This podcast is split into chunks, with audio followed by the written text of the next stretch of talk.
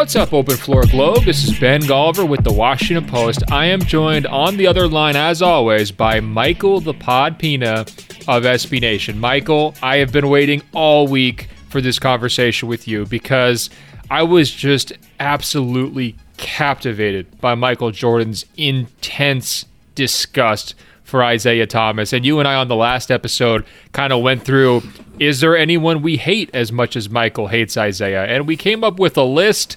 Certainly, you came up with Derek Fisher, there's no doubt. Uh, but I think our ultimate conclusion was it is kind of difficult to hate someone as much as Isiah. But now that you and your lovely wife had a great date night, watching Michael Jordan just try to etherize Isiah Thomas in front of a national audience. I'm curious, how did that viewing experience go for you? What did you think? What did she think? Did I oversell this thing, or or were you right there with me in terms of how entertaining it was to watch? No, it was terrific. It was it was fantastic. I mean, I, like the day. So it's really funny to kind of watch these episodes through the prism of someone who takes it in 24 hours after everybody else because you can't help but log on to Twitter or Instagram or whatever and see the conversation and see where things are headed. Like after the first two episodes, it was all about Scottie Pippen's uh, contract situation, and so I, I was I was prepared for that. But then this one was interesting because it felt like it spawned uh, its own news cycle. Like Isiah Thomas in real time was just going on t- television or wherever and uh, discussing his thoughts on the uh, decision to snub as a team the Chicago Bulls and not shake their hands. Well, Michael, uh, I've always said that Travis Scott is the most available rapper there is. Doesn't matter what your event is, Travis Scott finds a way of showing up. And he proved that point actually by doing a Fortnite concert that somehow broke every record imaginable. Uh, but he, he used to do all these different Jordan events and. Um, and All Star Weekend events for the NBA and everything else. But Isiah Thomas was very available this weekend, wasn't he? I mean, he was getting his story out in front of the documentary, and then, as you're mentioning, in real time, very quickly, getting a spin on things afterwards as well. So kudos to him for going, uh, you know, really taking advantage of his quarantine opportunity to spread his gospel. Yeah, for sure. I mean, he's he's all decked out. He's got the three piece suit on. He's lounging with his revisionist history of, uh, oh, like the Celtics didn't shake our hands, so it's okay that we didn't shake the Bulls' hands, which has been debunked in multiple places by multiple smart people. I mean, just like the whole experience, I guess I was just like the Michael Jackson popcorn meme watching it, even though I knew what was going to be coming. Like, it, it's just incredible to to me that Jordan has such disdain for Isiah Thomas all these years later. He predicted what Isiah was going to say when they but right before they showed him the uh, the footage of the interview on the uh, that iPhone screen. So like it, it's just an it's an incredible documentary. I'm loving the ride. And well, let me uh, let me uh, ask you on the handshake piece itself. Um, sure. Obviously, this is a piece of Amer- uh, American basketball lore at this point for your wife who's maybe coming at it from like a less hardcore hoops perspective did she think this was all just like idiotic and dumb and like beneath grown men to be arguing about? Because i know there was a lot of people who were like they care this much about handshakes and they say millennials are petty? Like what are these guys doing? Uh, so quick disclaimer my wife is not a huge nba or basketball fan but she is from michigan. So she is just she's very familiar with with the the Bad Boy Pistons, and uh, you know they won those titles. I guess like when we were just like before we can even remember her and I, but growing up as a child, like the the I guess like the remnants of that mini dynasty really linger, and so they're a super popular team. But yeah, it's just it's like super silly. Uh, she thought when Horace Grant, who had just probably the line of the episode, which I don't even think we could re- repeat here, um, when he said that, uh, we were both like rolling on the floor laughing. It was just such a like, great delivery. The fact that he is he clearly still hates them so much. I just I love it so much. It's so great. Yeah, it was pretty funny. You know, the, the thing that I kept coming back to in that entire uh, you know montage or or back and forth discussion was it wasn't just that they didn't shake hands it was how isiah didn't shake hands because when he walks by that bench it's like the wimpiest thing I've ever seen a great athlete do in my entire life. He's ducking away. He doesn't want to make eye contact. He's like he's ashamed of doing the thing that he's doing while he's doing it. And I think that really adds to it. I mean, if he was like Laimbeer with his shoulders back, his eyes set, and he's just like strutting past the Bulls bench, then like, okay, I get it. That was not the vibe at all from Isiah. So, um, I thought it was interesting to hear him say, you know, like if he could do it over, he probably would have done it differently if he knew it was going to uh, spark such a big outcry. I'm wondering though, if you're Jordan, obviously it really bothers you, but this w- was this a mm-hmm. best case scenario? Like, is Jordan just milking this thing for everything it's worth? Because, you know, let's be honest, if you're looking at the scoreboard, the Pistons beat the Bulls three out of the four series they played in the playoffs. Is this sort of a way for Jordan to, you know, delegitimize the team that frustrated him more than anybody else on the court? I mean, I didn't even like know that before you just said it about the Pistons beating the Bulls that many times. I think when you look back, it it, really doesn't matter. Um, obviously, they could have won that game seven, the the famous, the infamous uh, Scottie Pippen migraine game in the Eastern Conference Finals uh, in '89, I want to say, um, or '90. Um, but but yeah, I mean, it's it's like he doesn't really even need to like the i think we're going to talk about this in a little bit about the, the the bad boy pistons and kind of their legacy but they are remembered as kind of the uh, the the ugly stepchild uh, of that era, despite going to three straight finals and going back to back, which is just incredible. Um, before we, we, move on, I want to quickly talk about Isiah for a second, just because uh, one of the really wonderful things about this documentary and going back in time is really appreciating guys who are, you know, ever since just either overlooked or underrated or whatever word you want to use. I mean, after the first couple episodes, that was Scottie Pippen and the the role that he had uh, throughout his time uh, in Chicago and and just the sacrifices that he made and what kind of player he could have been and how valuable he was and how he would have fit so perfectly in the modern game, let alone back then. But like Isiah is probably even more underrated. I guess if you like go back and just look at his numbers and just watch a lot of the, the there's a lot of highlight clips of him throughout his career that are kind of circulating uh, on Twitter and online right now. And I also just went back and you know, his career ended when he tore his Achilles in 1994, April 19th, 1994. And I went back and I read the uh, the game story from that, um, just to kind of see what quotes he would have to say, or if he was mentioned in there, just kind of get the the the temperature reading. And like, you brought up the the situation where he's kind of ducking and being a little cowardly when he walks in front of the Bulls bench and doesn't shake their hands, but he was like one of the toughest people in the history of basketball. So it's like it's just really unfair for him that he made that decision. I mean, there's this quote after he tears his Achilles and it's just it's known that his career is over. And he says, I don't believe a basketball player should lay on the floor and cry when he's hurt. I know guys growing up in my neighborhood today. If you're a basketball player or a hooper, you take the pain that is an incredible quote, knowing that he's he's never going to be able to step on a basketball floor again. Like, I mean, there, there's parallels to Kobe, you know, shooting the free throw and, and walking off mm-hmm. and you know refusing to be carried off. I mean, that's that's beautiful. I'm glad that you found that. Um, there's no doubt he was underrated as a player, still is. I mean, I think his first 13 years in the NBA, he was an all star. He had multiple 2010 seasons, even though he's playing on super deep teams where uh, he needs to spread the ball around as a prototypical mm-hmm. point guard. He has to keep guys like Dumars, Laimbeer, uh, you know, Mark Aguirre, Vinnie Johnson. He needs to make sure all those guys are staying fed. Um, on top of that, his numbers could be a lot bigger, but the Pistons played the slowest pace in the league for multiple seasons. They were the number one defense in the league, or number two, throughout their their kind of reign atop the Eastern Conference.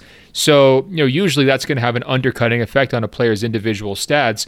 And yet Isiah, even though he's playing on this team that prioritizes defense, Isiah is regularly leading top 10 offenses uh, on top of that. I, I, mean, I think when you look not only for him, but that team as well. I mean, uh, you mentioned earlier, and not to pick on you, that you weren't, uh, you didn't know that they had uh, beaten the Bulls three years in a row. Well, on top of mm-hmm. that, they beat uh, Bird Celtics. Uh, they beat Magic's Lakers. They beat Clyde Drexler's Trailblazers, which you know maybe not on the same level as those other two, but still they they did it in the finals. And Isiah had some incredible individual moments. I mean, in that game seven that you mentioned, the migraine game, Isiah went nuts.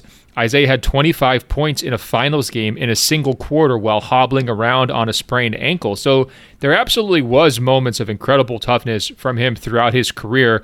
And it, it isn't fair to judge anyone, any player on their best day or their worst day. And I actually think that that handshake incident is probably fairly categorized as uh, you know one of the very worst days uh, of Isiah's career. Um, but let's step back from him specifically to the team in general, because I'm curious. You know, the Bad Boys have had a little bit of a resurgence here lately. I believe they had their own documentary. I believe Dennis Rodman got a documentary. Obviously, Isiah is a commentator on television, you know, pretty uh, regularly mm-hmm. heard from. Joe Dumars was a, you know, a fairly prominent front office executive for years and years and years. And Laimbeer has had this incredible second act as a WNBA coach, as we mentioned on the last episode. So it's not like they're invisible, uh, right? But they're clearly fourth to the Bulls, the Lakers, and the Celtics, sort of from that era. So I'm curious when you're like taking all this information in, you're watching The Last Dance and how they're kind of presented there, where it's very clearly they're the antagonist, right? They're the Bulls antagonist, mm-hmm. they're the Celtics antagonist, they're the Lakers antagonist. Maybe they're not getting their own story. Do you feel like they're being underrated, overrated, properly rated? Like, uh, you know, on that spectrum, where do you come down on the Bad Boys Pistons? Yeah, this is a tough one to answer. Um, I, I personally think that they are properly rated. So I, I first want to just like go over all the really impressive things that they accomplished. I mean, from 87 to 91, it's a five year stretch. They win two titles, they make three appearances in the finals. And in the other two years, they, they easily could have also won the championship. I mean, if you go to 87, which was Dennis Rodman's rookie year, they go to the Eastern Conference Final, seven games.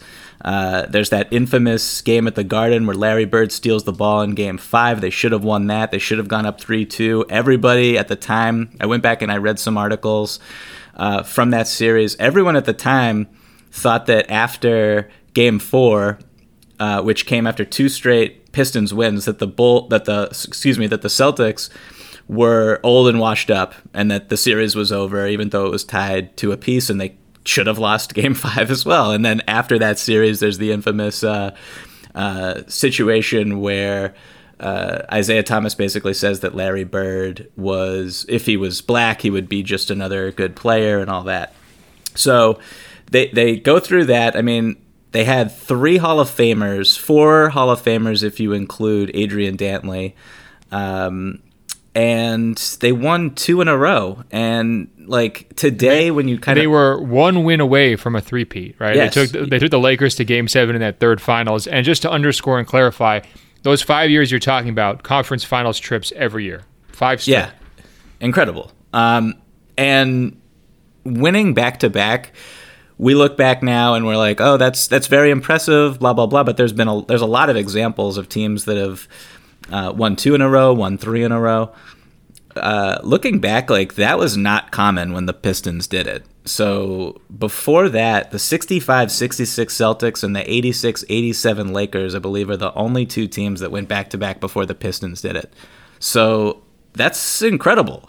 like, well, so I, let, I, let me ask you the, the million dollar question then, Michael. If you're building these guys up, why do you say properly rated? Is it because that history has kind of found a way to come back and realize some of the accomplishments? Or is it just because they they were also surrounded by titans kind of throughout their tenure? Right. So I think the problem is that they talk about how underrated they are constantly and how overlooked they are. That's like the in the doc, in the Bad Boys doc, in the Dennis Rodman doc. They're just constantly needling that uh, uh, they didn't get the respect they deserve. The NBA didn't want them to win. They were just this ridiculous underdog. I mean, they had absurd talent, and um, I think like the way I look at it, once they're swept by Jordan in the infamous series where he does not they did not shake his hand that's just kind of it for them i mean uh, i think they would be remembered more fondly if that that that that that rivalry kind of continued on a little bit and they met in the playoffs again and even though uh, Isiah Thomas was older. I think he was 30 that year. Dumars was right around that age.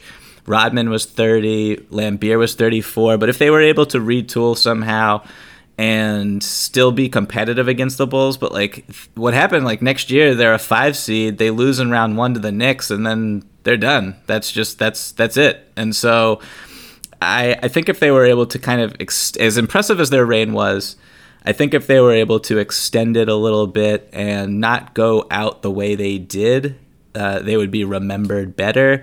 So that's why I say that they're properly rated. Just like I think you know the Houston Rockets in the mid '90s winning two in a row, they're properly rated. We remember them as okay, they won two in a row. That's very impressive. But no one says they're just an all-time historical team, and no one puts them in that conversation. And I think that that's where the Pistons belong as well. Yeah, I mean, I think that I don't want to butter you up here too much, Michael, but your piece about the NBA chemistry is so timely here, right? Because we're looking at this modern era where like teams are just turning over constantly. Can you even keep a core together? You're lucky mm-hmm. if you can keep your number two star happy with your number one star and he doesn't want his own team. And you look at the chemistry factor for Detroit, and Isiah was talking about this in some of the interviews over the weekend where like they all bought into Chuck Daly's vision. They knew exactly mm-hmm. who they were. There was no frills to what they were trying to do. They wanted to be the defensive first team. They had so many role players uh, sacrificing. Those teams were so deep. I mean, even guys like James Edwards, John Salley, those guys could ball like in their own ways. Now, of course, if you're going to try to you know build a team around them as a centerpiece, that's not going to go so well. But if you're saying veteran guys sticking together, having a clear identity, making each other better, and all buying in and playing unselfishly, every single guy on the roster did that. And uh, one guy I don't want to give short shrift to here is Joe Dumars, Michael. One of my all time favorites. That might surprise some people. Um, I don't mention him very often on these podcasts, but I actually thought it was the single biggest, actually, it was the second biggest oversight. First of all, Michael Jordan has a family. We don't find that out in The Last Dance. We see his son every once in a while, but he does have a wife who's just not ever shown here. That's the number one oversight. The number oh, two great. oversight is no Joe Dumars in the in this entire uh, setup. I think Dumars, everything that we were joking about, how Starks struggled to guard Jordan, and he was like propped up as this great Jordan stopper, and and everything else. I mean, that's kind of actually who Joe Dumars was. And not only that, but he was one of the classiest competitors in the NBA. They gave him a sportsmanship award. And he's surrounded by all these guys who are remembered as goons and floppers and whiners and everything else. And it was like Joe Dumars was the complete opposite of that. Um, it was almost like he's the foreign exchange student in the class trying to learn the language and doesn't speak it. you know, he's just like uh, all by himself. Uh, but uh, you know, to me, like he could really ball. I mean, he could score the basketball. Um, he was a you know an unselfish guy offensively, but could still get a bucket. Um, fit great with Isiah Thomas. You could throw them up as a backcourt duo alongside just about anybody in NBA history, all, all time. Um, for sure, and you know multiple All Stars. So you know, to me, the chemistry thing that you were getting at in that piece, the Pistons are a fantastic example of that you know, guys being willing to stay together and the benefits that accrue if they do. You get to ride all of those guys through their primes, right? Through their mid 20s into their late 20s, and even when some of them are getting close to 30. Um, and it produces just winning season after winning season. So the great seasons, you win a title. The bad seasons, guess what? You lose in the conference finals. That's still pretty darn good. And I do wonder is there any NBA superstar out there who's smart enough to take that message from this movie, right? It's like, wait a minute maybe we should try to like get a core here together and not just bounce around every 12 months. It would be great to see that. Uh, yeah, I mean, we're gonna see what. I, this is why I'm. I don't want to switch the conversation at all, but I just want to quickly say this is why I'm almost more fascinated with Giannis's decision in that context than I am, you know, him going, seeing where he he'll end up, if that makes any sense. Like, I, feel like that decision will have ripple effects in, in myriad ways. Um, uh, just particularly just looking at it through the dimension and through the lens of, of, of chemistry and the value of it in the league today. Um, real quick, like what what did you what are your the overrated, underrated, properly rated? Where do you where do you specifically stand on the the bad boy Pistons, Ben? I think I'm mostly with you there. I would say they're slightly underrated um, just because they don't have that signature superstar level guy that everyone loves and respects, right? And that's not to knock Isiah, but I think he was his own worst enemy at times. reminds me a little bit of Kevin Durant with some of the defensiveness and the chippiness towards the public and the media and just not really being able to get his side of the story out. And so there's no shame in being off the medal stand when Jordan's taking gold and Magic and Bird are fighting for, you know, silver and bronze, but that's sort of where Isiah was in that group. And this is such a superstar dominated sport that I, I do think that the teams, especially teams that focus on defensive intensity as their identity, wind up getting overlooked. Um, but you know, ultimately, like if you compare them to say the San Antonio Spurs, right, where mm-hmm. I think that they're going to be completely uh, overlooked by history because they weren't as flashy as the Lakers of that era, and the Golden State Warriors came along and, and won more titles in kind of a clustered period than San Antonio ever did.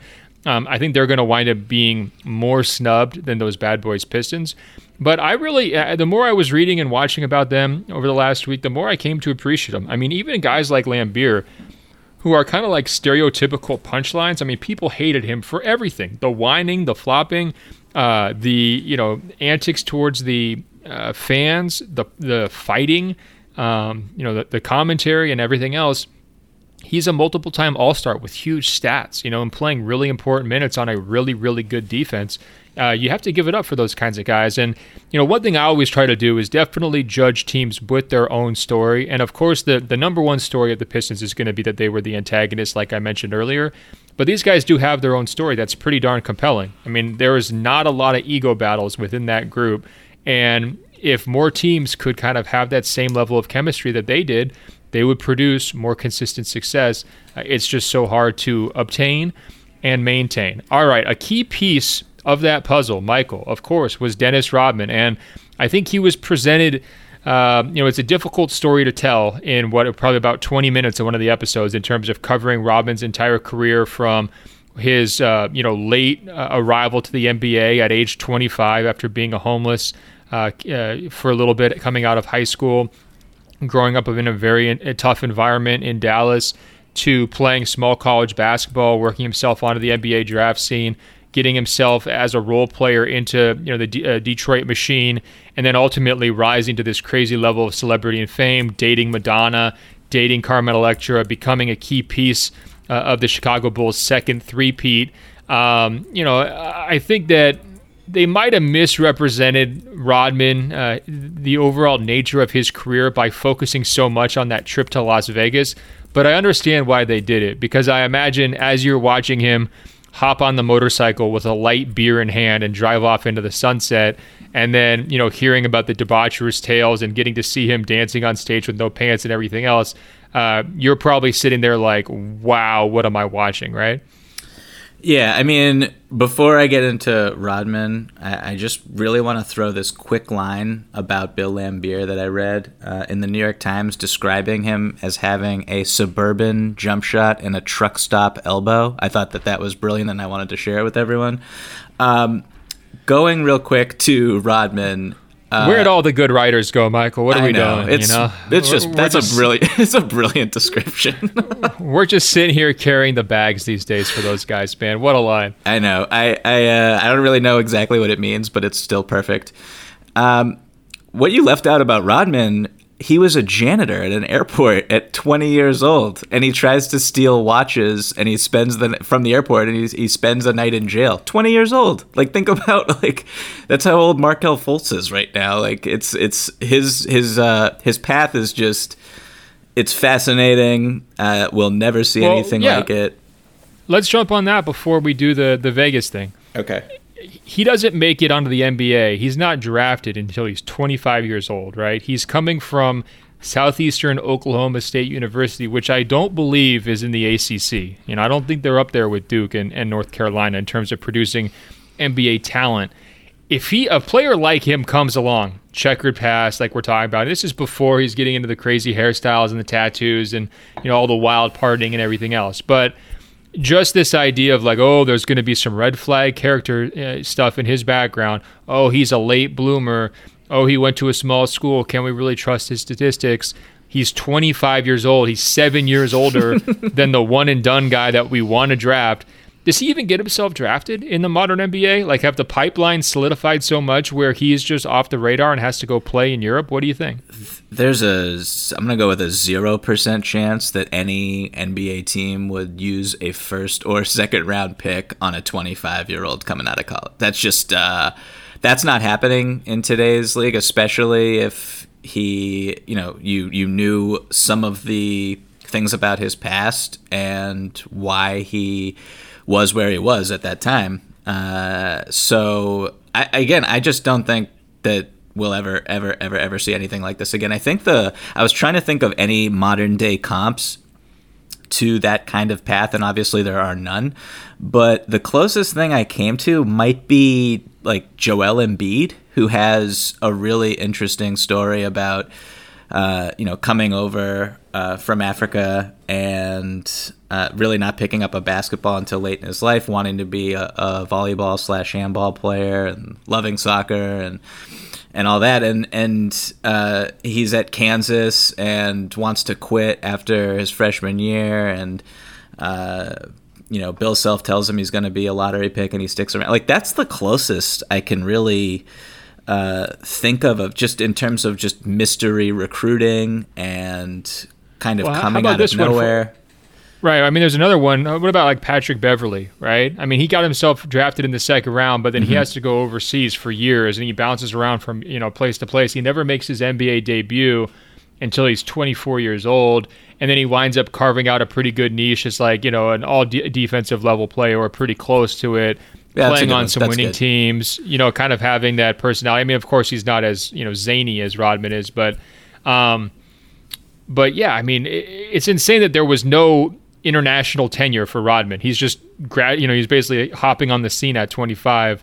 Um, like, are you even draft eligible anymore at 25? like, that's like in the modern NBA, that is just insanely old. I mean, guys are coming up at the end of their rookie contracts, you know, after four years easily before they're 25 years old. So, um, you know, just another example of like the crazy difference, I guess, in NBA eras. But let's go back to this Vegas story, right. Michael. What what was your takeaway from that?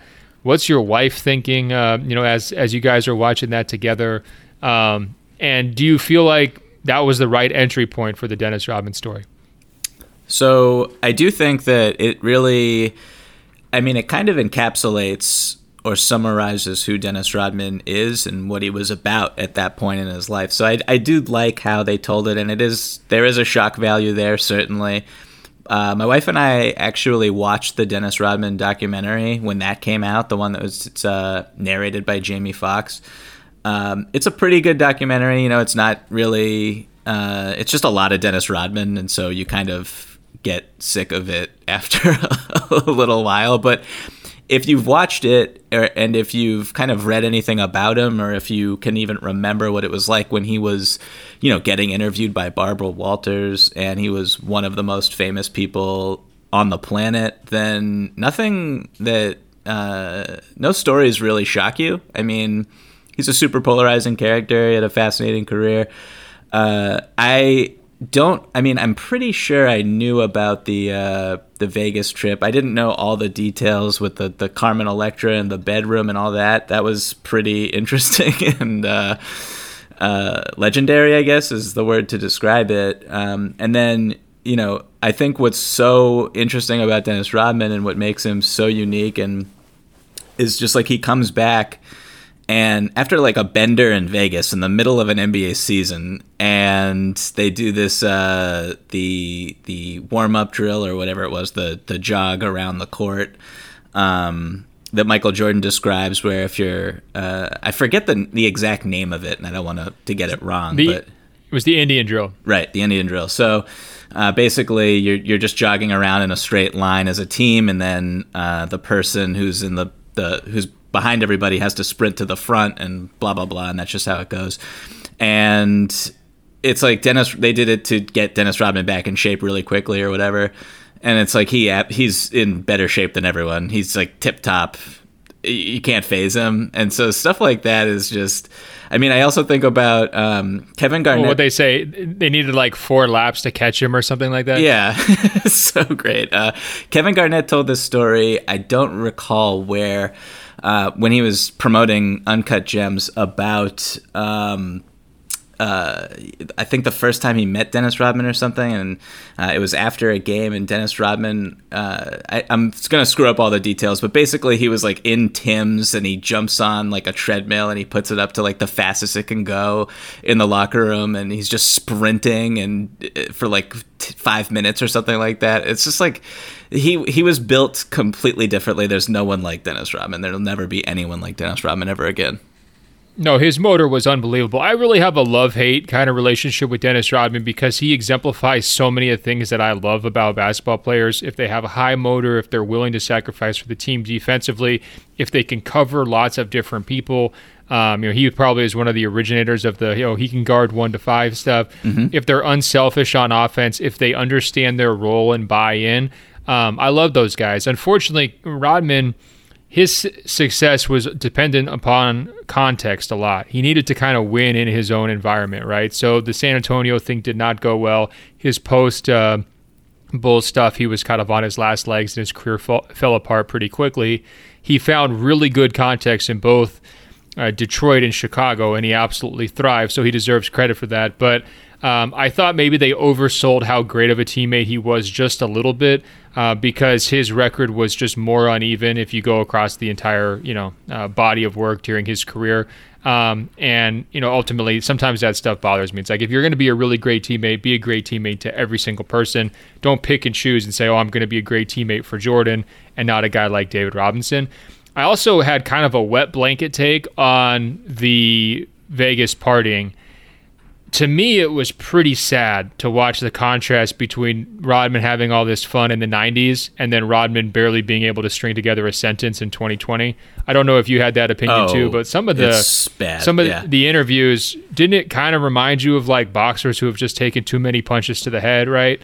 Um, where he's struggling with you know completing sentences, forming his thoughts, you know maintaining his train of thought, and it wasn't always like that. I mean, there was moments where he was really clear and he was doing a nice job telling stories, but that part to me it was really hard to reconcile because you know I don't want there to be like a glamorization aspect of oh look how awesome Dennis Rodman's life was. He was this crazy party guy. He had Carmen Electra. But you're seeing the effects right in front of you at the same moment right? No I mean like thinking back on the documentary that was solely about him it's super sad. I mean he was a heavy participant in it. There's a lot of uh, current interviews with him in the current state that he's in, which is just not pretty. And this is a person who clearly has uh, a lot of unprocessed personal demons that he's trying to work through to this day. And uh, I, I, like I give a lot of credit to Phil Jackson and uh, his ability to kind of uh, come down to Dennis's level. There's that story where they, they meet for the first time and Dennis Rodman doesn't get up from the couch to shake his hand or anything. And Phil's just like like some coaches I could imagine just being like screw this I'm out. Like right there it's over. And we're not signing this player.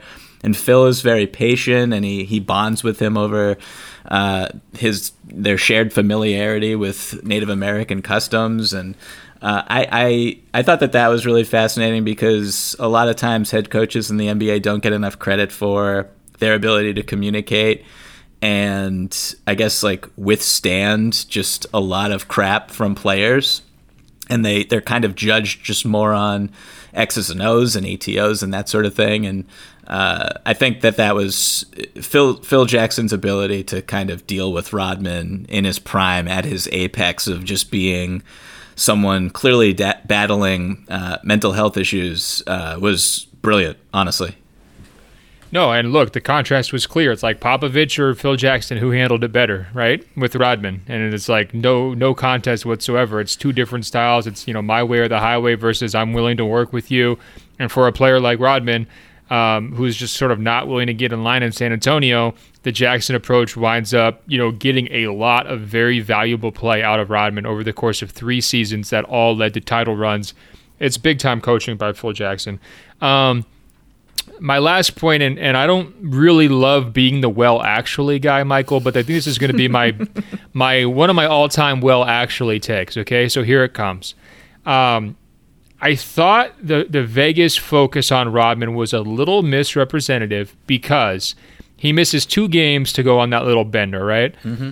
Those were the only two games Rodman missed the entire season that year. At age 36, he played 80 games. He averaged uh, like 35 minutes a night. He was number two in minutes on the Bulls that season, total minutes, to Michael Jordan. He played more than everybody else on the team, even at that advanced age. So this was a guy who, even though there's caricatures, oh, he's very unreliable and there was moody spells and everything else, the bottom line is he was the number one player that Jordan could actually trust that season because Pippen was having the difficulty uh, with his injury um, and with his contract situation and the trade and everything else, right? So to say, oh, we have to go like pull this guy out of bed and oh, I'm not going to say what was in his bed, Carmen yeah, Electra. Yeah, it's like, yeah. okay, look, we get it. At the same time, like, this was, you know, th- this was the number, this was the sidekick this year. This was the guy you could actually count on. And for Rodman, it wasn't the most well-rounded game. You know, he's not really scoring at all. By that point of his career, he's like openly passing up shots and just sort of like force feeding the ball back to Jordan. At some points, kind of driving me crazy because maybe he's not being assertive enough. He's being too passive with his offensive game, uh, but he's still finding key ways to contribute. And you know, being that reliable is a huge skill, and it paid off with a lot of wins that season for Chicago when they didn't have Pippen. So um, I do think that they leaned into the caricature side and maybe sold short his basketball value side a little bit in that presentation. Yeah, I think they were really proud of having that story and kind of knowing how attractive it would be to to people who had never heard it or anything like that. And look, I don't blame him for the story. The yeah. way Jordan told it was incredible. Like this idea of like, oh, if you tell him he can go on vacation, we're never going to see him. If you tell him we can go to Vegas, we're definitely not going to see him. That line had me rolling. Yeah, I, I I thought it was Atlantic City, and I was like trying to. One of the most annoying things I think I do during the documentary with my wife is like right before something happens, I say out loud what is going to happen, just because I I know. And I said, oh, he didn't go to Vegas, he went to AC, and then it's like like, no, actually, he went to Vegas. And I was like, oh, damn it, I got that one wrong. Um, so, yeah, um, he was 36 during that 97 98 season. As you said, averaging 36 minutes a night, played 80 games. I What I don't remember and what kind of, uh, when you go back and look at the numbers, on his basketball reference page, like he only started 66 games, and then he also was not a full time starter in the playoffs um, throughout the entire run, which I, I didn't even that that that that's over my head right there. Right. I mean, it's just tricky because he's still playing a lot, right? Yeah, um, and I think there could be some matchup issues, and you know, and that happens to guys in that stage of their career. Um, but even during the Detroit days, like he was um, a role player for a surprisingly large portion of that in terms of coming off the bench. Um, that people don't realize. So mm-hmm. it could be an example where like the celebrity factor and all the crazy nonsense stuff that he was doing off the court, continually raising the bar for himself, actually kind of had an inflating effect upon how he's remembered and how important he was to those teams and everything else. But I do think that a key takeaway from that that final season is like Michael's just dragging everyone, and like if he can have a hungover Rodman for 80 games, he's good. Like that's kind of all he needs to be able to get over the finish line. Hey guys, what's up? This is Ben Golliver with Sports Illustrated's Open Floor podcast. Keeping a healthy lifestyle should be easy, right? You eat veggies, drink green smoothies, exercise to get your heart rate up, and do yoga to bring your heart rate down. Woo. Well, maybe not so easy, but there is something that helps improve everything, and you can do it with your eyes closed. It's sleep. Sleep Number knows what it takes to sleep your best. The Sleep Number 360 Smart Bed lets you choose your ideal firmness, comfort, and support on each side, your Sleep Number setting. It's the perfect solution for couples. These beds are so smart, they respond to your every move and automatically adjust to keep you sleeping comfortably all night. Proven quality sleep is life changing sleep. And now, for a limited time during the Memorial Day sale, save $1,000 on the new Sleep Number Special Edition Smart Bed, a queen now for only $17.99. You'll only find Sleep Number at Sleep Number stores or by visiting www.sleepnumber.com. That's www.sleepnumber.com. All right, we're going to have more Last Dance talk next week, Michael. Um, but I think what we're going to do right now is shift gears because we got this really fun, really awesome hypothetical question from our buddy Jacob, who's a 12 year old in Chicago. And I'm just touched that he would put together such a thoughtful email and scenario for us. So here it comes, Michael. He says, I want to know that if the NBA had to expand and add another team, which city would you pick for the new team to be in? And if this team got to draft players from other teams, like in an expansion draft, which players would they get to select? Here are the rules for you guys. And he says you can have one 2020 All Star, you can have two 2020 Rising Stars, and you can have two random role players. Another rule is that their egos have to match off the court and their playing styles have to match on the court. So Jacob really wants you to put together a team, Michael. And he, and he continues to go going on by saying you also have to keep your players at their normal position. So what's your starting five? And his starting five is Ja Morant's going to be a rising star. James Harden's going to be the all-star. Rui Hachimura is going to be a rising star at forward. Blake Griffin is going to be uh, I guess one of his role players because he wasn't a 2020 All Star, and then Kristaps Porzingis is going to be his center because um, he also hasn't been an All Star. So that is Jacob's scenario. But I love this idea, Jacob. But if you'll uh, allow me, I want to change the terms just slightly. We're gonna we're gonna pick our own uh, team name. We're gonna pick our own city. But what we're gonna do, Michael, is treat this a little bit more like an expansion draft. And what we're gonna say is all 30 NBA teams that are out there right now can protect three players each, right? And then we're going to get to be able to draft our teams from the remaining pool of players. So, obviously, deep teams like your favorite, the Boston Celtics, are going to have some pretty good, talented players available if you're assuming that they're going to protect Jaylen Brown, Jayson Tatum, and Kemba Walker, right? So the other Celtics would be available. Uh, you know, lesser teams that really don't have as much talent, like the New York Knicks, they probably don't even have to protect anyone. Let's just be honest. Like, okay, RJ Barrett, maybe, but that's a uh, everybody sale. else. Yeah. Right. Everybody else is fair game.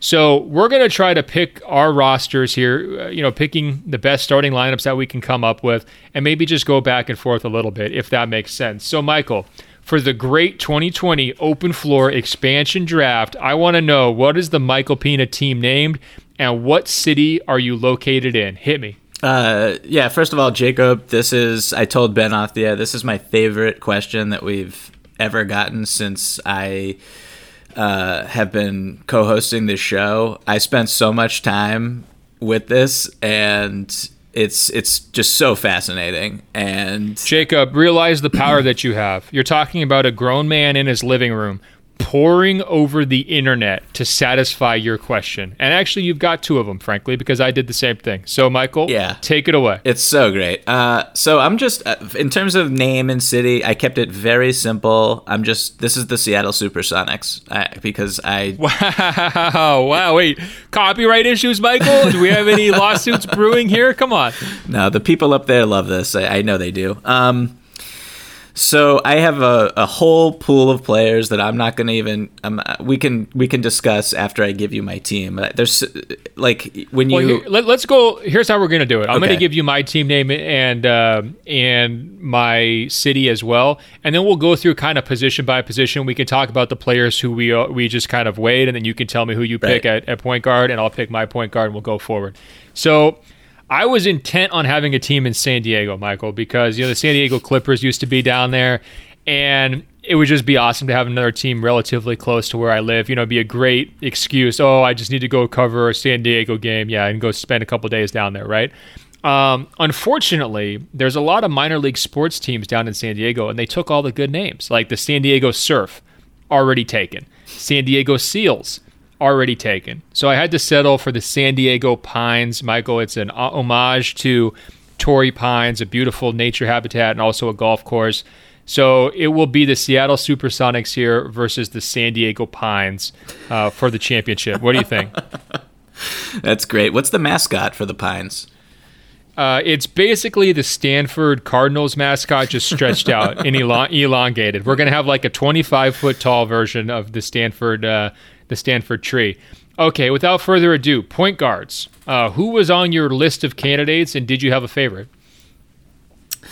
So, I had a pretty, I think, a short list for for this particular position, and then I think one player stands out above the rest and was pretty obvious. Um, so I went with uh, Spencer Dinwiddie as my point guard. Wow, we're on the same page. Now, let me ask you because if the Brooklyn Nets are protecting their top three guys, it's obviously KD, it's obviously Kyrie, but they're in the position where those guys kind of run the team. So do they also have to protect DeAndre, DeAndre. Jordan, or are you saying they're protecting Jarrett Allen or Caris LeVert? Like, how did you kind of yeah, come to the idea no. that Spencer's available? Yeah, Sean Marks tells KD and Kyrie that he's protecting DeAndre Jordan, but low key, he's secretly protecting Caris LeVert, knowing that no one would actually pick DeAndre Jordan. That's the move. Um, That is a, an absolute chess move and exactly what would have to happen Yeah. for the Brooklyn Nets. And if you want to have any evidence they're never going to win a title, Michael, that's it right there. These shenanigans that they have to go through in an imaginary expansion draft just to keep their superstars happy. So make the case for Spencer Dinwiddie. I mean, I think there are other guys like Goran Dragic could have been in this mix, maybe.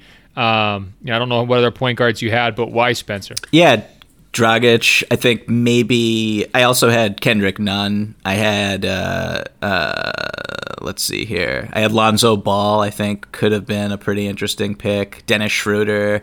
That's a little debatable. Mike Conley. Um, I had Spencer Dinwiddie because he's already a borderline all star. He's entering his prime. One of the better downhill pick and roll scorers and playmakers in the league. Uh, and if you're just building a team, he's someone who can score. He can score. He can facilitate. He's got really good size. I think he's six six for a for a lead ball handler. That's pretty good. I mean, uh, Brooklyn's offense this year. You know, I saw them up close. Um, pretty good when Kyrie wasn't in the game and Spencer was in the game, or at least passable. Uh, so if you give him shooting, uh, if you give him a roll man, you give him space. Uh, he is a, I mean, all star caliber point guard. Yeah, so I'm to go back to what Jacob told us about the chemistry factor and like putting together guys that mesh. I think a really important factor if you're going to have an expansion draft is you need to have guys who are kind of on similar timelines, have guys who have similar priorities. And so, you know, Spencer Dinwiddie being a player on the rise, not over the hill, not making an insane amount of money is a really nice fit, a really nice leader for this kind of a group because ultimately you're bringing together cast-offs, right? And you need to have the right personality. Um, I think that could actually work out really well. And also, when you're doing this, you don't want to just rely only on name recognition and veterans because ultimately, like expansion teams in the history of the NBA, um, you know, Jacob, probably before you were born, the last time they ever had expansion those teams always struggle, right? The first years of the Hornets and the Timberwolves and the Miami Heat were like really, really rough. So you have to be prepared for some bad times. And I think, um, you know, having a player you can kind of grow with in Spencer Dinwiddie makes a lot of sense. Okay, Michael, give me um, your shooting guard candidates and your shooting guard. Okay, so uh, I'll just start with who. This was this was actually this is like actually pretty tough. I, I it was like almost a coin flip decision. Well, you don't you don't have to make excuses for Andrew Wiggins. You can just say you took him. Andrew Wiggins is uh, he's on the short list. Uh, did not make the cut. Sadly, I have him next to Danny Green and OG Anunoby and Joe. Doesn't that say everything you need to know about Andrew Wiggins? Can't even make the cut for the San Diego Pines, Yeah. a made up franchise on a podcast. okay, so give me your, your other candidates again. Sorry. Yeah, so the, all those guys I just said, uh, Evan Fournier, who I think uh, would be really interesting, Eric Gordon, uh, Joe Harris, all those players are super good at what they do. Really talented role players, can score the ball, can shoot the ball. That's what you want. Um, I went with Josh Richardson, Philadelphia 76ers. And Fascinating. It's a great pick. Great pick because you know they're going to protect Simmons, and Embiid, and who are you saying? Harris? Uh, Harris, Mike Scott. Uh, a lot of decisions on that roster. I'm not sure where they go. Korkmaz, it's a, it's tough, but yeah, they probably go with Tobias Harris. I would think. Yeah, well, I mean, I guess I forgot about Horford too, right? I Of mean, course. The, the tricky part with this is is the contracts because you don't know exactly how each ownership group would handle the contract side of things. But if Philly's trying to win now, maybe they are protecting Horford. Uh, they're probably protecting Tobias Harris as their third. Um, so uh, that definitely leaves Josh Richardson open. Um, I went a different direction. I'm, I'm going to see if you're going to debate me on this one, though. Okay. Uh, what about Jrue Holiday as my shooting guard? And my argument is that if you're the Pelicans and you're building for the future, you have to protect Zion, you have to protect Brandon Ingram, and your third pick comes down to either one of the young prospects, probably Lonzo, um, but also they've got that young center, the, the rookie that they drafted, or you've got this veteran in Jrue Holiday who's like really expensive and he's your captain. Are you necessarily protecting Jrue, or are you going to keep your core together with Lonzo and build for the future? I gotta say, uh, I really appreciate you not even remembering the name of their center who they drafted last year and would spend a pick on to uh, to to preserve and not let go in the expansion draft. That's how valuable he is to their team. By the way, you are referring to Jaxson Hayes. Okay, okay, I'll admit it. Jaxson Hayes' name slipped my mind, but this was a guy who was campaigning for himself as an all rookie team snub, and he had to apologize after using profane language in, in conducting his campaign. I don't feel bad about it whatsoever for, for forgetting his name. And are you arguing with me that they wouldn't protect him? I I think that they would a thousand percent uh, protect Jrue Holiday. I, Ooh, I, yeah, really? I do, I do, I do, I do. I think that. Uh, I, I kind of disagree, man, because, you know, Griffin's the new blood. You know, I'm not totally sure how long Alvin Gentry's going to last down there as the coach. It's a new thing. You've got to build it around Zion. I know Jrue's so important for what they do, but the expensiveness factor, the age factor, I can't see them leaving Lonzo or Jaxson Hayes unprotected. One of those guys is going to have to get protected. I I see where you're coming from. I see your point. I think that uh, when you talk about just team building and all that, I, I would say that worst case scenario, Jrue Holiday is a really valuable trade asset, even on that contract that you could flip for something at some point down the line if it wasn't working Oh, out. You wow. can get future trade assets, etc. So David Griffin is going to be exploiting the San Diego Pines, the new organization in the NBA, making us pay to trade for Jrue Holiday. Okay, if you're gonna uh, shoot down Jrue Holiday, I've got another idea for you. okay. Landry Shamet. Oh, wow. He What did not think? even make my list. Well, I'm a big Landry Shamet guy. He's super young, very cheap. You can, you know, team first guy. Already has shown he can be a role player and, and helpful in multiple locations. Classic guy. He's running around off the ball, making his teammates better. Hard nosed defensive players. Got some, uh, you know, playoff experience or, or playing on uh, playoff team experience at least. Um, I and he, like I said, young. You know, I, on the same timeline as Dinwiddie. I think that their games fit together. Uh, Dinwiddie not the best shooter. Uh, Shamet has very high potential as a shooter, and um, you know Josh Richardson maybe a little bit of a a firmer ceiling in terms of you kind of know what you're getting. I'm not going to say that Landry Shamet's going to be a star, uh, but I think he could be a very very good fifth starter on a winning team for a long time. That's what I want in my culture. So is JJ Redick just too old for this, do you think?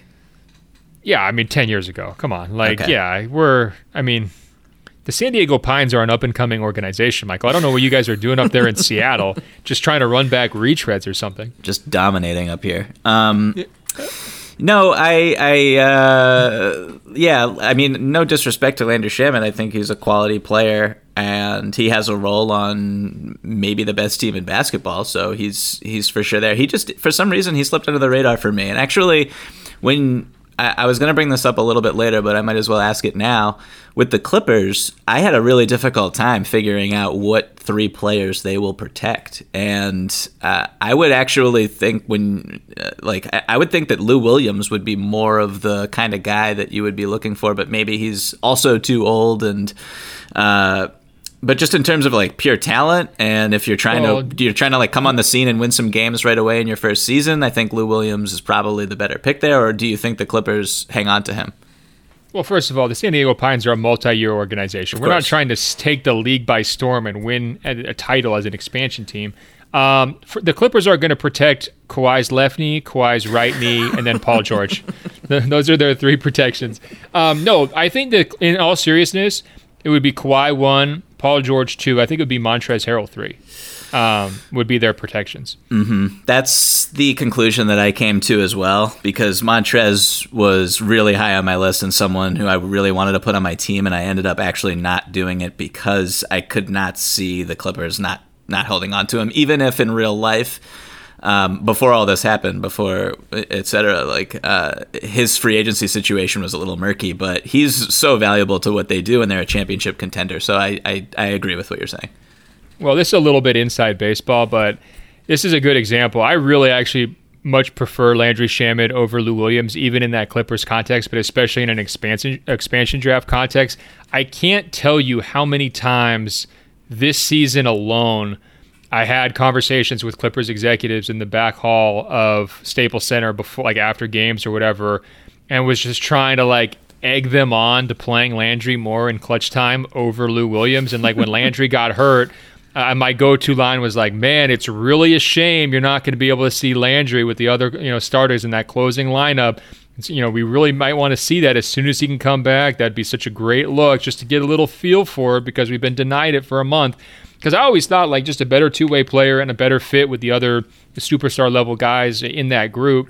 I think Lou can get hunted and picked on, and then you know ultimately like his ball handling is very helpful. But if you're playing out there with Kawhi and Paul George, you know, maybe you're taking the ball out of the hands of the guy who needs to have it. Um, so to me, I just prefer Landry over both those guys. But I think you mentioned another person who is on my. I guess I was treating him as a small forward. Mm-hmm. Did you say OG Anunoby as well? I did. Yes. And we're totally sure he's not getting covered because Toronto is covering Pascal for sure. They're covering Lowry, right? Actually, you know that I'm thinking about this, they're probably covering OG Anunoby. I don't know why they would. Oh, interesting. Yeah, well, I'm trying to think of who else would. I mean, there's well, of course the Van Terence Vliet. Davis stands. Yeah, VanVleet. Yeah, um, really deep team was tricky, I, tricky to pick. I I think they're covering Lowry, VanVleet, and Siakam, which means their big guys, their older big guys are available if you want like a veteran leader in your front court. But I think Anunoby kind of cuts loose from that. I think I'd probably play him at the three in my lineup. Again, another young team first guy. I'm trying to fit Jacob's criteria of, you know, uh, rising, hungry people sharing common goals. Um, I kind of like my squad if it's Dinwiddie, Shamet, and Anunoby. Who did you have at your three? I just want to, before I pick my three, which I, anyone listening can guess, um, I'm surprised that you went with Shamet. I'm like, I'm still kind of in a daze over that decision. There's a lot of two guards out there, man. Okay, so who would you put over Shamet? I mean, I named a few. I mean, I would take Evan Fournier over Shamet. Oh, come on. You're not going to be able to sell Evan Fournier to the good people of San Diego. Come on. You got that international flavor. Come on, man. Let's go. What's it? Where, no, where, no. It, what is it? Where is Shamet from? Kansas? Kansas versus France? South of France? Come on, man.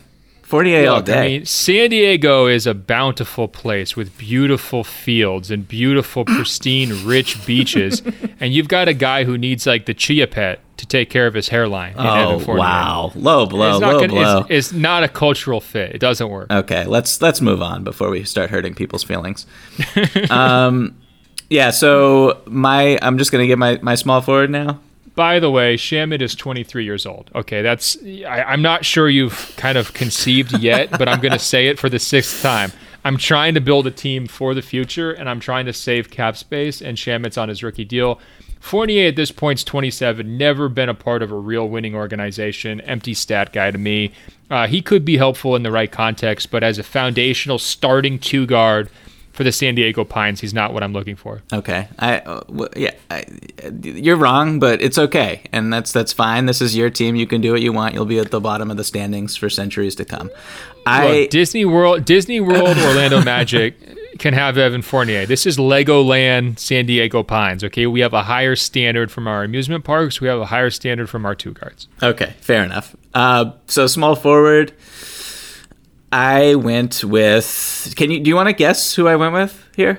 No, go ahead. Lay okay. it on me. Let's okay. hear it. I went with Gordon Hayward.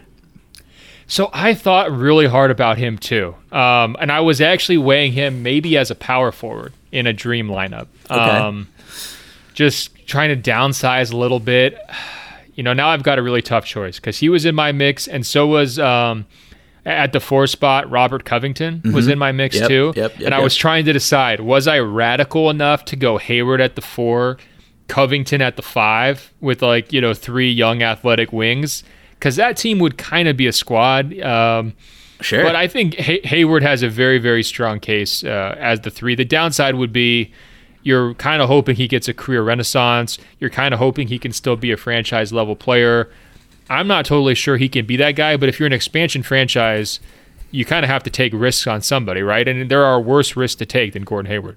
Yeah, I mean, I, I think I'm a little higher on what he can still be and what he still is than you. Um, this season, before he broke his hand, uh, he was like playing like an all star before that, that game in San Ant- against the Spurs. Um, and he's just kind of, there's no, you know, there's a lot of, I think there's confidence issues since the, the serious injury he suffered a couple years back. But if you just like look at his game and break it down, there's no real weaknesses. So if I'm just trying to build a team from scratch, obviously there's the the contract situation, which is like too complex to even factor into this exercise. But um, he's just so easy. You can plug him in almost anywhere, and he's going to find his way. He doesn't need the ball, but he can also run an offense, and uh, he defends multiple positions. I, I, think if you look at the, the position uh, at the three, they're just he was the best guy available if you want to win basketball games. So that's uh, it was kind of an easy choice for me. Yeah, I'll say this: if you weren't paying Fournier seventeen million a year, it wouldn't be a problem to overpay Hayward. You'd be fine. And you know, if you knew how to manage your salary cap better, and you had bruh, rookie bruh, guys, bruh, bruh. Josh Richardson. how much does Josh Richardson make? Come on. I think t- ten or eleven yeah, million. Exactly. I'm just saying this is why I do the. Uh, I can splurge on a Gordon Hayward because I've got Landry Shamet at like 1.2 or something like that. Sure. Um, all right, this is getting very dorky. Um, okay. Gordon Hayward, yes, he was also. I think he might be the single best player in this whole pool. Am I right? He is he's up there. I, I like if you're if you're shooting down Jrue Holiday as sort of like not available, uh, yeah, I think Hayward yeah. is is the best individual talent here.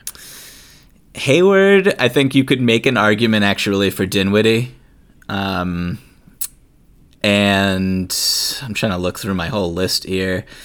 Uh, I don't want to say anybody else that might spoil later rounds, but no, I mean Hayward's in the top three for sure. Yeah, for sure. Okay, um, let's move on to power forward. Who do you have in your mix?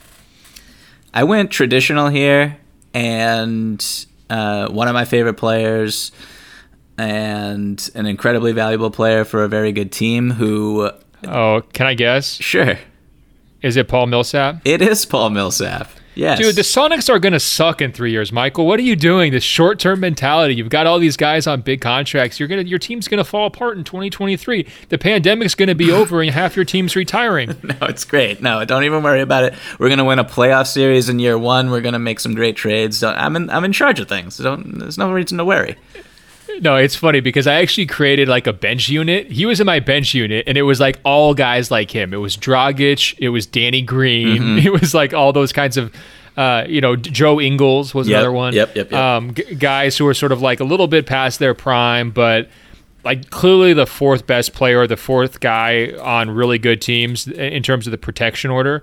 Um, and I agree, Millsap would be left unprotected because you've got to protect Murray um, Jokic, and then you've also got to probably protect Michael Porter Jr. at this point. Exactly. So, um, very shrewd, sound pick if you're trying to be, you know, an eight seed or a nine seed, Michael. But I, you know, the San Diego Pines have higher goals, higher dreams. No, let's hear it.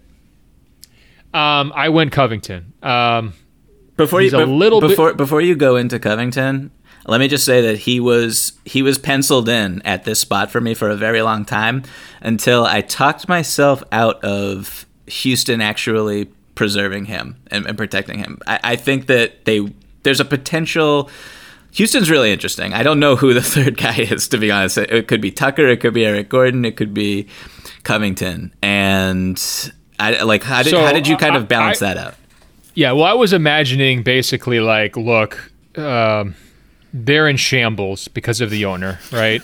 um, they've already they're long past turning over the franchise to Harden. So I think that Harden is actually getting to make the protection picks.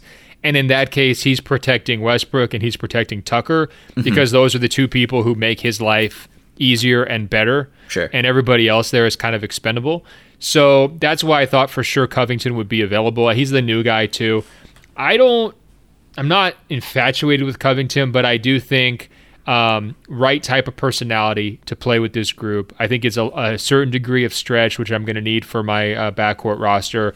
Uh, versatile defense. He's just a modern player, and obviously the San Diego Pines want to be a cutting edge team, you know, in, in a, a West Coast city, appealing to uh, you know a lot of uh, you know forward thinking, wellness minded uh, fan base. So he just kind of fit with my overall vibe. A little bit older than the rest of my core. He's got some injury issues that could kind of come back to haunt him.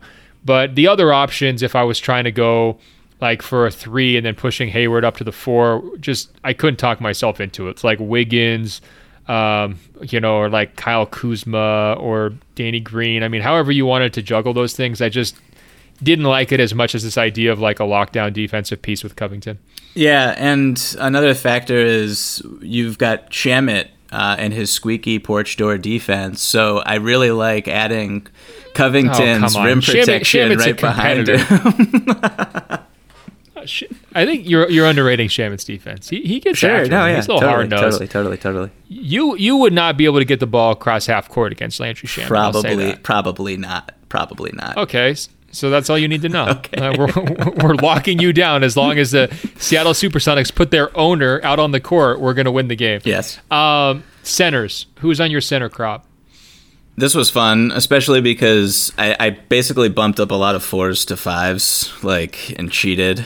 Um, the five I, I I eventually selected also I think was a stretch, no pun intended. I think that the team um, will probably protect him, but I don't. I, I don't know, and I wanted to pick him anyway, so I just I kind of fit it in there. But uh, some snubs, real quick. Like I, I wasn't sure what's going on in Toronto, so Marc Gasol, Serge Ibaka, um, Miles Turner. They're they're definitely available. Yeah, Miles Turner in Indiana. Um, not if you look at that roster, I, it's not a given that they would protect him. It really isn't. Uh, so Uh, Miles Turner is definitely available. Yeah. Because I think they're they're protecting Oladipo for sure, Brogdon second, Exactly. and Sabonis third. Exactly. If they had to choose between Sabonis and Turner, gun to their head right now, I think they take Sabonis Easily. So I think Turner is available, and Turner is my center.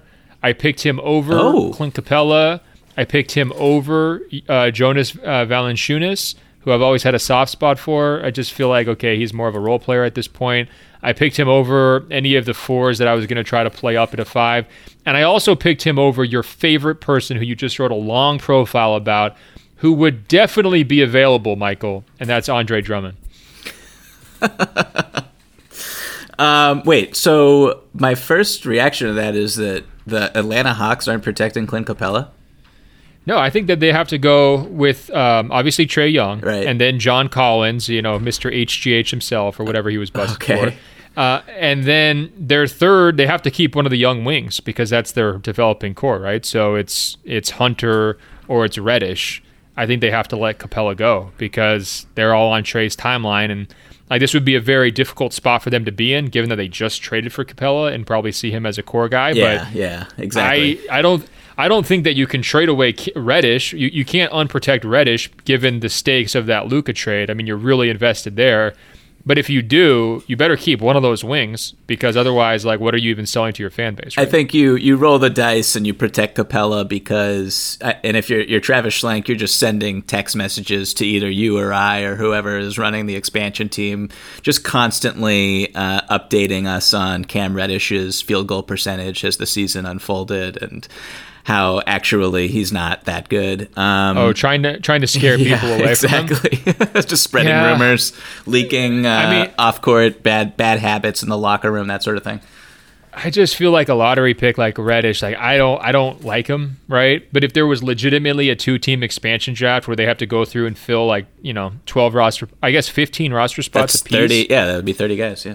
He's he's probably going right. Yeah, probably. You're probably right. Um, that's a tough one though, because at first No, it's a really tough yeah. call.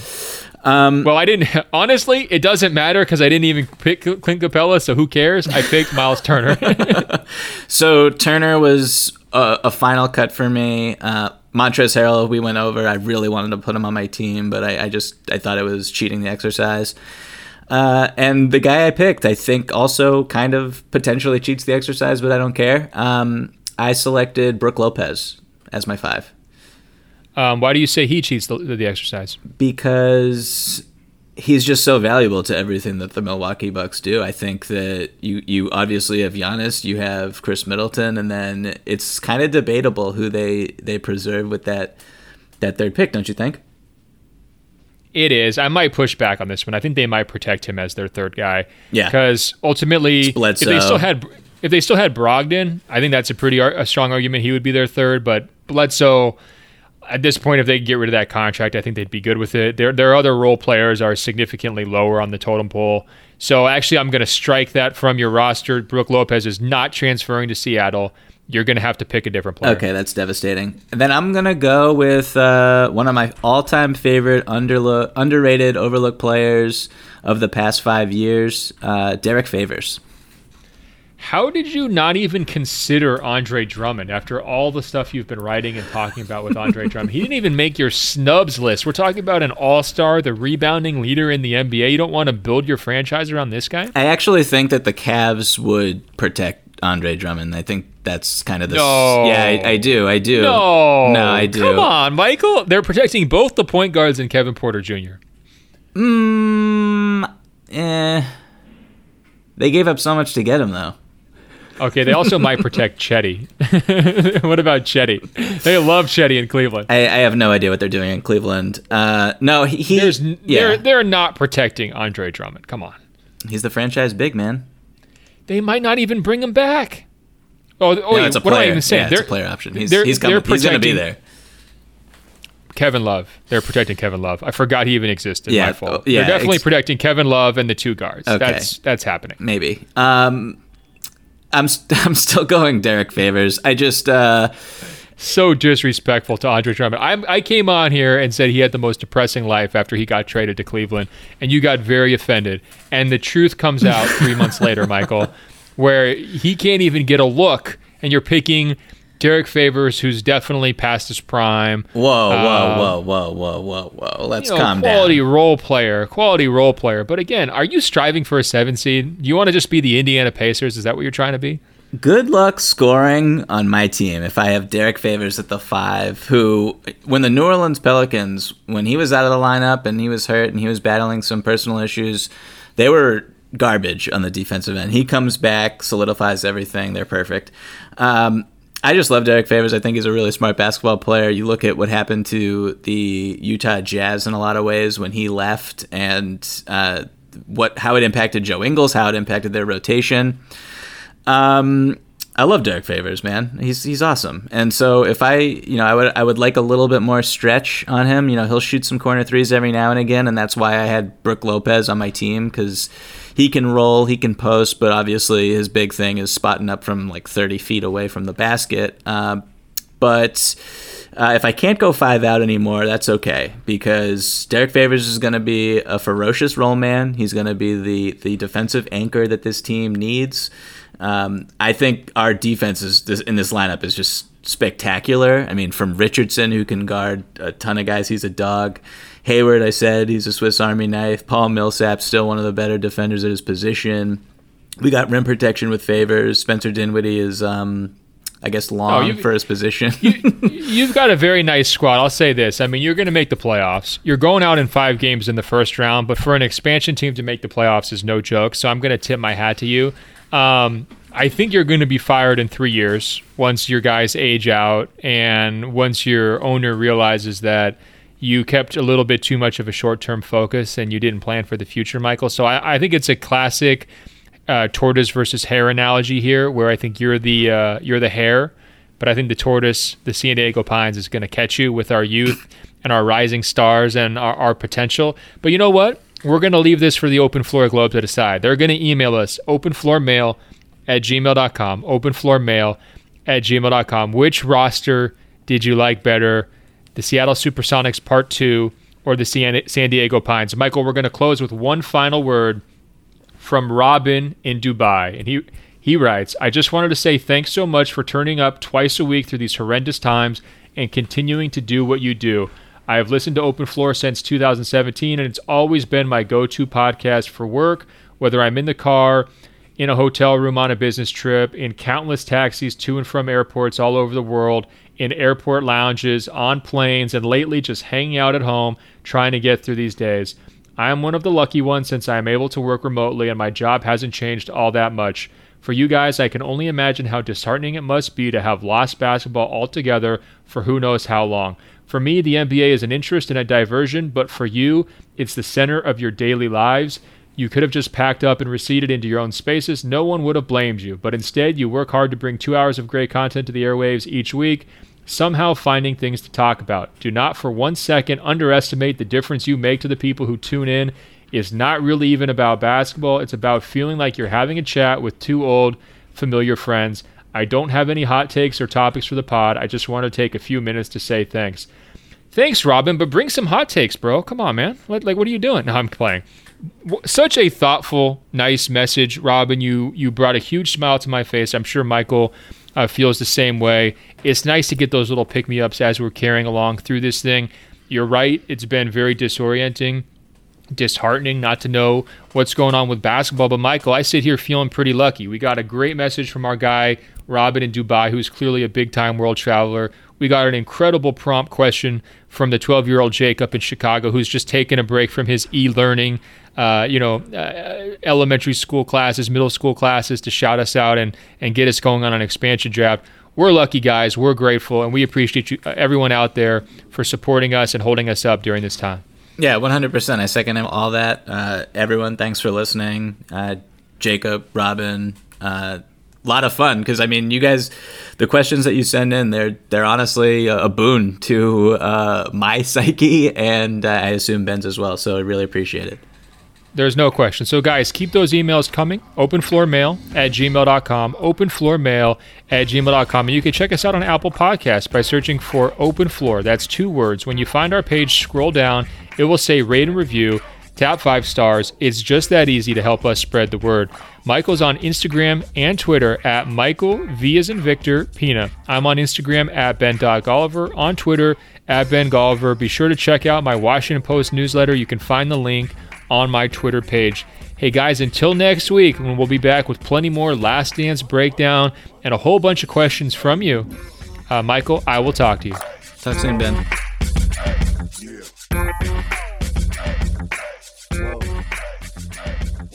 Thank you.